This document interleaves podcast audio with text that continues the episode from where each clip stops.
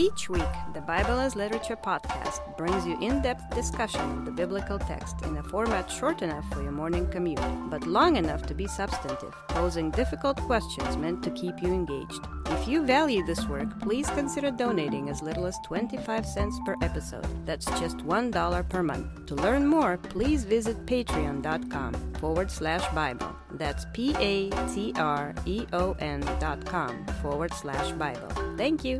Hi, this is Father Marc Boulos with the Bible as Literature podcast.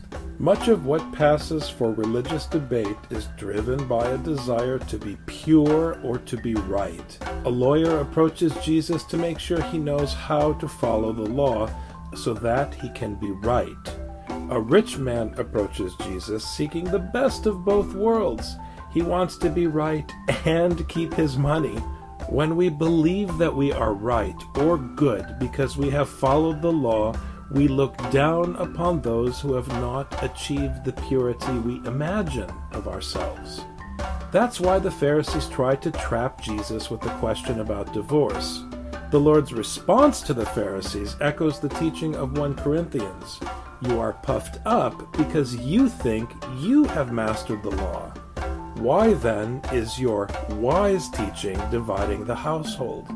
Who is worse, the victim of divorce or the false teachers who cause it? Richard and I discuss the Gospel of Mark, chapter 10, verses 1 to 12. You're listening to the Bible as literature.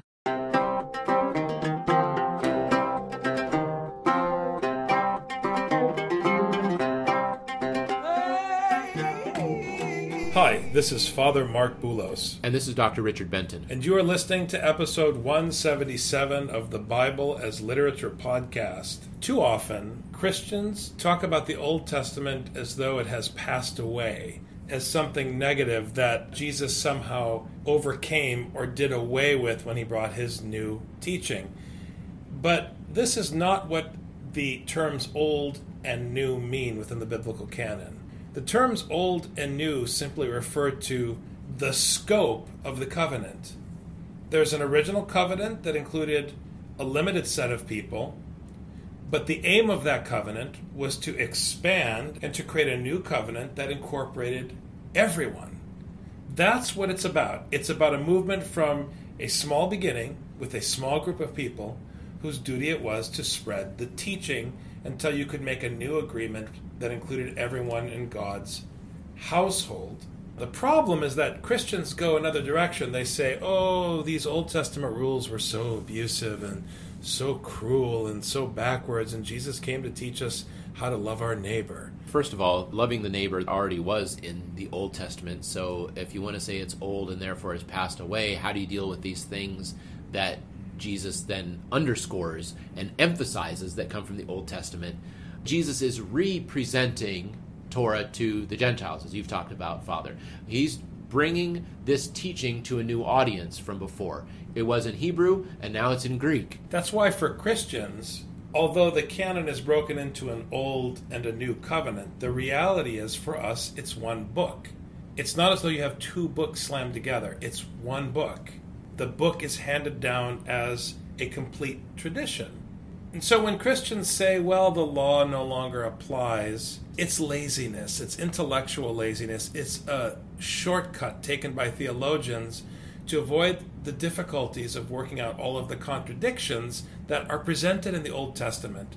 But those contradictions are presented for edification. The law, as we've said many times, is presented to the character of Israel in the Old Testament as a way to expose Israel's shortcomings for Israel's sake. For the sake of humility, it becomes a stumbling block. You stumble over the tree of knowledge in the garden. The tree of knowledge is the knowledge that comes from God's instruction. It shows you that you're naked. It sets a bar that's unattainable or that's grueling and humiliating in a way, in a way that someone looks foolish when they're running around trying to arrange everything the way the Torah wants them to arrange it on the table, in the garden, in the field, when you wake up, when you go to sleep. You know how the scriptures talk.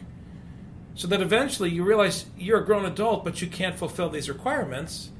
You're supposed to be left scratching your head. Well, if I can't fulfill these requirements, how can I claim I'm better than someone else? Right, and so then the natural inclination is, well, I like these ones, I don't like those ones. I, these rules apply, these rules don't apply, and then you end up the ones that you seem to be good at happen to be the ones that are more inspired than the ones you happen to be bad at. Those aren't inspired. When people say the Old Testament no longer applies and all this, they really pick and choose. I mean, do they really believe that Genesis 1 through 3 is no longer applicable? That would be very strange. How do you read the first chapter of John without the first chapter of Genesis? I don't know how you do it. How do you read the Sermon on the Mount without reading Exodus? Are you really saying it's passing away? Or are you saying oh, we like Genesis 1 through 3, Exodus 1 through 19. After 19, it gets boring because it's about the tabernacle and how to build a tabernacle, and we don't build tabernacles anymore. I like Ruth and I like Esther, but I don't like Judges. Joshua is offensive. Then people just pick and choose and they create their own individual canon. Now, there is a law, so to speak, which is itself a character in the books of the law. And this is why people get confused. Because the law, namely the character within the Torah, was given to the character Israel in the story, and the relationship between that law and the people of Israel is different than the relationship between that law and the Gentiles who were brought into the tent. But that law is a character within the actual law. What's interesting about the Old Testament is it doesn't say this is the law and pull out these verses. It says the Pentateuch is the law, but the Pentateuch's a story. What laws? People who like to undermine the Bible say, which law do you follow? But Scripture is very smart. It obscures the answer to that question, and you've mentioned how rabbis debate what is the actual law. The tradition is that the law is the five books, and you can't pin it down. So this is, I think, where people get confused. Paul made it very clear that it's okay to eat pork, or at least it's okay for you to sit down with people who eat pork.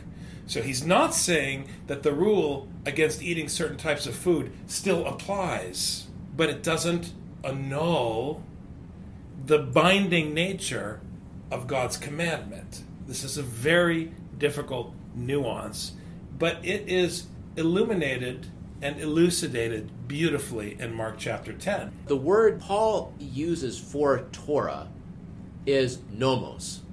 And nomos does mean law, but Torah does not mean law in the way that we understand law. Torah means teaching. That's why the first five books can be a teaching why the entire Tanakh, the Old Testament, can be a teaching. It is Torah, it is God's Torah. And when I write, I go back and forth. I talk about God's instruction and I talk about Torah because they are interchangeable. And when you read Paul and you see the word in English translation, law, substitute instruction and see what it sounds like because that is a viable way of understanding that word. Hellenized Westerners think that instruction is philosophy and philosophical principles and ideals. We talk about conservative ideals, progressive ideals, but all of this sadly boils down to ideology. And that's why it fails us. Scripture takes a totally different approach. It's supremely practical. The commandment is the same as the instruction. This drives Westerners crazy because they think that we should teach critical thinking. I call malarkey on critical thinking. What is critical thinking? It's an imaginary friend you've just created to self justify not forcing teachers to relay content to disciples. That's why they talk about classrooms in the third world where kids are forced to stand up and recite from rote memorization. They call those schools backwards because somehow they think instruction is something abstract, but real instruction has to be concrete. Because if you don't know facts, what do you know, and of what do you think critically? So, scripture begins with behavior, philosophy begins with thought, which is abstract, intangible, and infertile. Scripture begins with fertility, pregnancy, and birth it forces you to begin by having a baby. And then it shows you, by way of commandment, how to take care of the baby. And then, simply by following the commandments that govern that relationship, you suddenly find yourself acting as a parent, not because Scripture explained parenting, This is why people will make millions of dollars out of these self help books because they don't work. There's no self help. You have to give instruction, which is equated with law because it boils down to doing behaviors that you don't yet understand. Once you get this, then you begin to understand how even the law itself and the behaviors that it's imposing has an ulterior motive. Getting up, he went from there to the region of Judea and beyond the Jordan. Crowds gathered around him again, and according to his custom, he once more began to teach them, which we now know means to give them the commandment. It's the same thing. We all know what Jesus does when there's a crowd. He teaches. And he went beyond the Jordan. He went outside of the land because don't forget, Jesus is still all about spreading the seed. Mark reminds you that this is what he does. He spreads seed, he teaches. He's expanding the old covenant with the small group to the new covenant that encompasses people beyond the Jordan. Some Pharisees came up to Jesus, testing him, and began to question him whether it was lawful for a man to divorce a wife. The character within the Torah, the law, the nomos, that was presented in the Old Covenant to the people of God was given to Israel to cause them to stumble, which means that the strictest laws imply higher levels of self righteousness among the people. If I tell you, don't eat pork, and you stumble and you eat pork, mission accomplished, because now you understand you're a sinner. But what if you were really good at not eating pork, and you eliminate it from your diet, and then you see those Gentiles eating pork and you start to roll your eyes and gossip, then we've got a problem. So then what is God going to do? He's going to look to see other areas where it's harder for you not to stumble. It's one thing not to eat pork, it's another thing to be faithful to your spouse, especially when reciprocity and economic stability and wealth was all tied up in the ancient world in marriage. Divorce was a big deal. It wasn't just because you didn't like the person, the way Americans say, I fell out of love, which is such an irrelevant expression. I don't even know how to approach the meaning of that expression because it has no bearing in reality, it has no weight. It has no kabod. They didn't have separate bank accounts back then, one for the husband and one for the wife. Divorce here is a pregnant problem because it has bearing and weight. And people get divorced not because of a whim, but because there's something going on sociologically. There's gain and there's loss that divides community. Pharisees and scribes are in this business of interpreting Torah. How do we apply it so people can live their lives? How do we make it practical for people? That's why they get into these debates. But the aim of the law is to cause you to stumble. This is why the law is linked with death. This is what Paul is saying about Deuteronomy.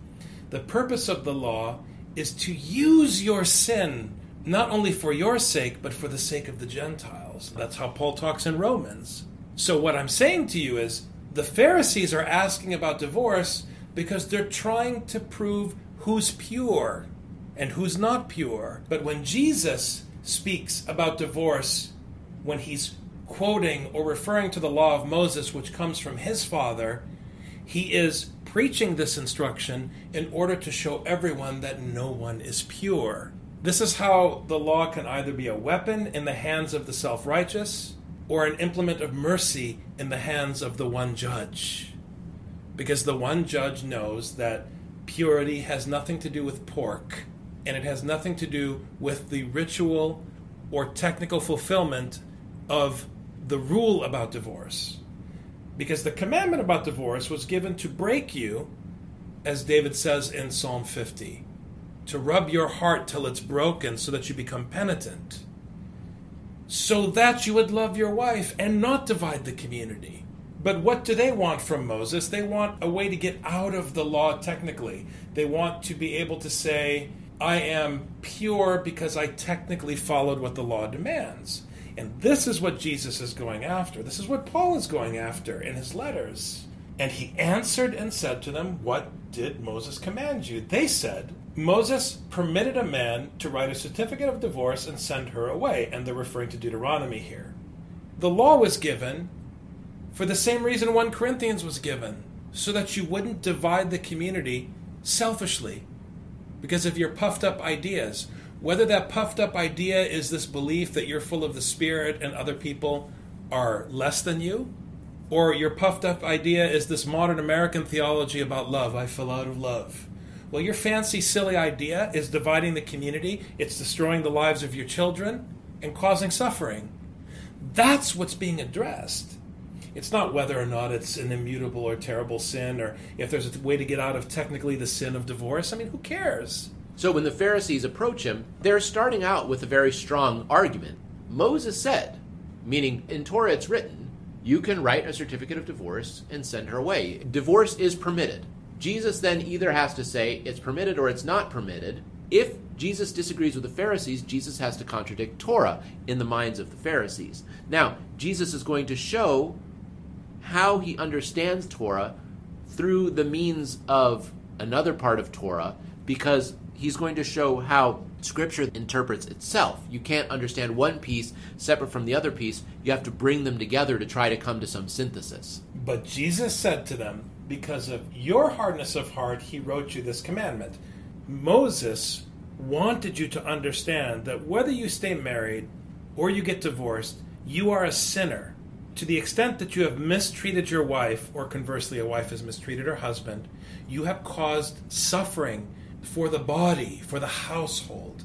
In the Old Testament, you would say the household of Abraham. In the New Testament, you would say the body of Christ. But it's the same function, it's the household of faith. So, whether I give you a certificate of divorce or not, you need to acknowledge that sin so that you would then, in marriage or in divorce, act with humility because you're not more pure if you stay married. You can stay married and abuse your wife and abuse your children and be just as destructive for the household of faith as if you get divorced. So, in divorce or in marriage, this is the point Moses is making. You have to submit to one another, as Paul would say in Ephesians, out of reverence for Christ. This phrase, hardness of heart, English speaking listeners are going to think this is hard heartedness, this is cold heartedness, this is meanness, this is a lack of sympathy, a lack of love, a lack of warm feeling. That's not what it means. Hardness of heart means stubbornness. Right. Stubbornness to do your own will. So Jesus is saying, because Moses knew you're going to do what you're going to do, he said, all right, at least write a certificate of divorce. At least put it in writing that you're divorcing her because I know you're not going to do what you're supposed to do in loving your spouse, in submitting to your spouse. So at least write a certificate of divorce. It's not because it's allowed to get a divorce, it's because I know you're going to do it anyway. So I'm going to lower the bar for you because I know you're just, you're not going to listen to me anyway, you're not going to do the right thing.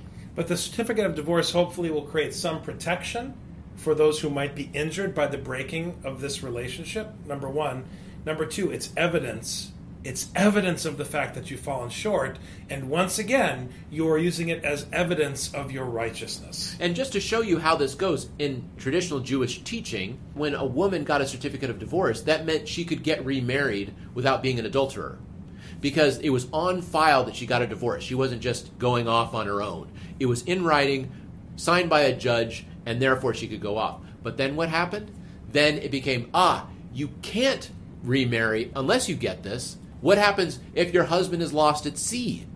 We never recovered a body. We don't know if he died or not. And then the woman never was able to get remarried. So even when you give a law out of mercy for the woman, it's still twisted against her. Moses had to do this because you were getting divorced by saying, fooey on her, I'm not married to her anymore. And then she was left in the lurch. But from the beginning of creation, God made them male and female. For this reason, a man shall leave his father and mother, and the two shall become one flesh, so that they are no longer two, but one flesh. And here, it doesn't mean one philosophically, it means at one, which is what Scripture is trying to achieve for human civilization. Paul does not want Greeks to become Jewish he wants the Greek and the Jew to live at one with each other, male and female, at one with each other. When they become one flesh, they become one body. And as you mentioned, Father, this is exactly what 1 Corinthians is trying to do, is to keep the body together. Jesus is saying, when the male and the female come together, they create one body that you are not supposed to tear apart. So you're not supposed to get divorced at all. God just knew that you're going to do what you're going to do, and at least you can do it in a merciful way, in your hard hearted, block-headed way. But in the beginning, God didn't want this to happen at all. So you're going to give me the line that you're righteous because you divorce your wife the correct way? Well, let me tell you, there's no correct way to divorce your wife. God created one body when the male and the female came together. How are you going to do that? Except through the hardness of your heart and your blockheadedness. You have to be perfect the way your heavenly Father is perfect, and in Scripture, his bride repeatedly betrays him. No one is thrown under the bus in history more than God is in Scripture. He's the only true victim, but he remains steadfast. So, therefore, in 1 Corinthians, in what conflict with your neighbor, let alone your wife, do you have any excuse, O man, except to submit? Because God submits to you. Let's be serious. If anyone has a claim against anyone, God has a claim against the human race but he remains steadfast, which means that divorce isn't just an issue, it's the heart of the matter in Scripture. It's a big thing. I'm not saying you can't get divorced. That's not what Moses is saying. He's saying what Jesus is saying. Let's look at what's really at stake here. Because whether you're divorced or you're not divorced, what I'm really concerned about is whether you are serving the common good or serving yourself. And if you're self righteous, if you believe there's a right way to get divorced or that you're right for not getting divorced, we have a problem. It's about acting with mercy. When Paul criticizes the people for going to court, he says, Can't you adjudicate these things yourselves within the community? But let's be honest. If you have to adjudicate them even within the community, it's because one person is not submitting to the other. If someone says, Fine, it's yours, you have no reason to adjudicate it outside or inside the church. It's only out of hardness of heart that Paul gave you a mechanism for adjudicating it within the church. Exactly. And all Paul and Jesus are doing in the New Testament is saying, okay, you didn't get the point, which is your unrighteousness. So now I'm going to tell you, you can't even look at a woman without committing adultery, as Jesus says elsewhere. Now what are you going to do? That means everyone's an adulterer. Aha! Now you get the message. You have to be perfect, and you can't be. So now what? Now what are you going to do? And in 1 Corinthians, when they finally get the message that they have to be perfect, they turn the gospel of grace into a free for all. And that's what Paul is fighting. It's not a free for all. Just because you can't be perfect doesn't mean you're off the hook. You still have to be perfect. And this kills the people who get straight A's. In school, you can get straight A's. In life, you can't get straight A's. If you get straight A's in life, you know what you become? A monster. In life, you can't check it all off the list because it's a figment of your platonic imagination, this good citizen. That's how we become abusers. I can't stress it enough, Richard. And that's why Scripture is the only hope. It's the anti Superman teaching. Well, in Corinth, it became a free for all. And then when the people who were in the free for all saw people who were following the law, they used their free for all nature, their free for all interpretation, to then oppress those who were working under the law. Exactly. It's always done in oppression and a power play. Everybody's guilty, whether it's the Pharisee or the paterfamilias. The Pharisee's hitting you over the head with the Bible, and the paterfamilias is making fun of prostitutes and crippled people. Because both of them think that they're a Superman. One because he thinks he's pure, and one because he thinks he's powerful. But in the end, it's the same functional sin, idolatry, because you set yourself above the one who joined male and female in Genesis. You better believe Jesus is going to come and put pressure on you to bow your head to the Lord. What therefore God has joined together, let no man separate. Do not mess with the commandment unto life, which is table fellowship. Marriage is godly, Divorce is not. But if you're going to be stubborn, get divorced anyway, at least follow the commandment to be merciful, as your Heavenly Father is merciful. You won't be as merciful as Him. But at least in your wicked ways, there'll be a whiff of mercy in there somewhere. In the house, the disciples began questioning him about this again. Here we go. I don't know how much clearer Jesus can be. Now, I have to be a little sympathetic to the disciples because Jesus is saying you have to do something you can't. And nobody gets this. It's ungettable. And he's even saying that following Deuteronomy isn't as straightforward as you think it is. This is a remedial teaching again for the disciples. Now, one thing that I find interesting in reading more and more of Mark, the disciples always have to kind of go aside for a remedial lesson. We keep seeing that. Now, one thing I think is interesting in the beginning, the disciples were ready to go. They dropped their nets on the shore, their means of life as fishermen, they just dropped everything. The Pharisees, though, are well educated. And I think this is one thing that's a significant difference is that there's a reason why the disciples need remedial lessons, and that they don't really know Torah like Pharisees do. Now, Pharisees are under double judgment because they're supposed to know, and they keep messing it up like they did in this passage. The disciples can't know Torah in the way that a Pharisee or a scribe, just like a person without a high school education who's been going to church all their life, is just not going to understand the Bible as well as someone with a PhD because they've read it. Now, does that mean that the person with a PhD knows how to act according to mercy and not according to his own will? By no means. But it means that the person who is in the pew may need extra lessons to understand. What's interesting about what Jesus does is Jesus never says, You're supposed to understand this. He's always willing to give the remedial lesson. But what I want us to understand is we can't puff up the disciples as being perfect and great and all this stuff. They don't understand. They need remedial lessons. And we saw before, even with remedial lessons, they can still be rebellious. So there's no virtue in the Pharisees in their education. There's no virtue in the disciples because of their lack of education. The problem is none of them understand, and Jesus is going to approach the Pharisees with a legal debate. He's going to approach the disciples with a remedial lesson, which underscores the point that we read in the very first verse of this section. When Jesus has to spread the seed, he's going to spread the seed however he has to. And what's interesting about the closing two verses of this section is that you would expect Jesus to cut them some slack and give them the explanation behind the confusion but he doesn't let them off the hook. Listen to how he answers them. And he said to them, Whoever divorces his wife and marries another woman commits adultery against her. And if she herself divorces her husband and marries another man, she is committing adultery. In other words, where Moses cut you slack, I'm not going to give you any space. There's no middle ground. You are unrighteous. So notice how people want to say the Old Testament was so harsh and the New Testament is so nice, it's different, and blah, blah, blah. It's all about love. It is all about love, but not the love that you fell out of that's imaginary. It's about love that submits and suffers for the sake of the common good. It's the love that only comes from the recognition of your own unrighteousness, which produces the humility capable of slavery to the neighbor. So until you get the message, you better believe I'm going to remind you you're not off the hook. In English, the opposite of adultery is faithfulness. But I'm going to dispute that. The opposite of adultery is loyalty. God has been trying to get the people to be loyal starting with Genesis 1. Trying to get them to remain loyal to Him and His teaching. Everything is about being loyal in Ephesians, being loyal to your spouse is being loyal to God.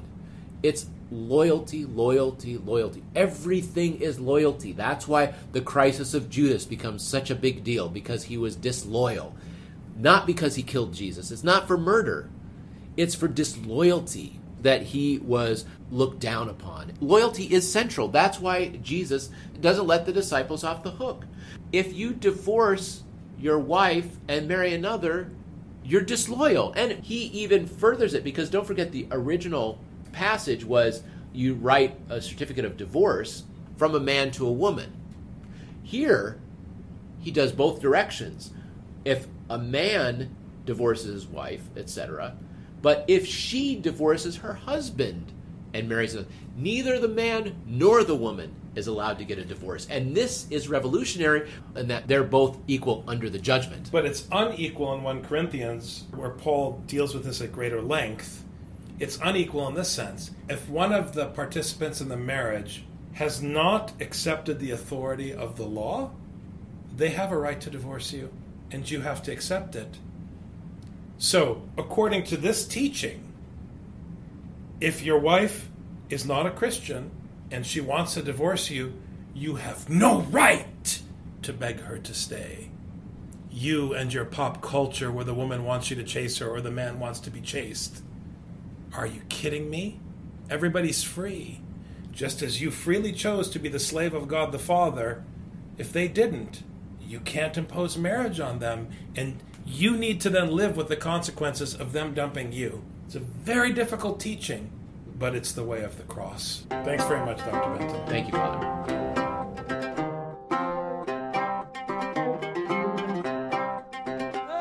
You've just heard the Bible as literature. Thanks for listening. The Bible as Literature is a production of the Ephesus School Network.